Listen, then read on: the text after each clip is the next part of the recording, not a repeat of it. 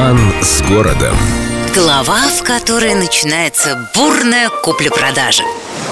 После того, как ценой больших трат, нервов и усилий построили таки новый гостиный двор, большими людьми решено было сразу же назвать его большим, ну, чтоб народ осознал и прочувствовал свое счастье. Около большого, совсем столичного теперь гостиного двора даже Невский решили сделать пошире, чтобы многочисленным покупателям было где припарковывать свои экипажи.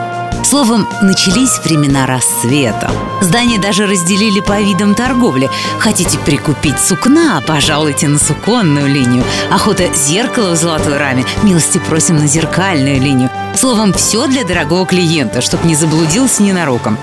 Разделение всем быстро надоело, но вот названия как-то прижились. А торговали в большом гостином так. У входа в лавку стояли зазывалы. И на разные голоса, ну, главное, погромче, позычней, расхваливали товар, заманивая народ хоть глазком, но глянуть на чудеса качества и количества. Внутри же на прилавках лежали товары безо всяких ценников, так что приглянувшуюся вещицу покупали за ту цену, о которой сговорятся с продавцом. Иногда битвы за скидку происходили нешуточные, торговались эмоционально, с чувством, словом, развлечение то еще.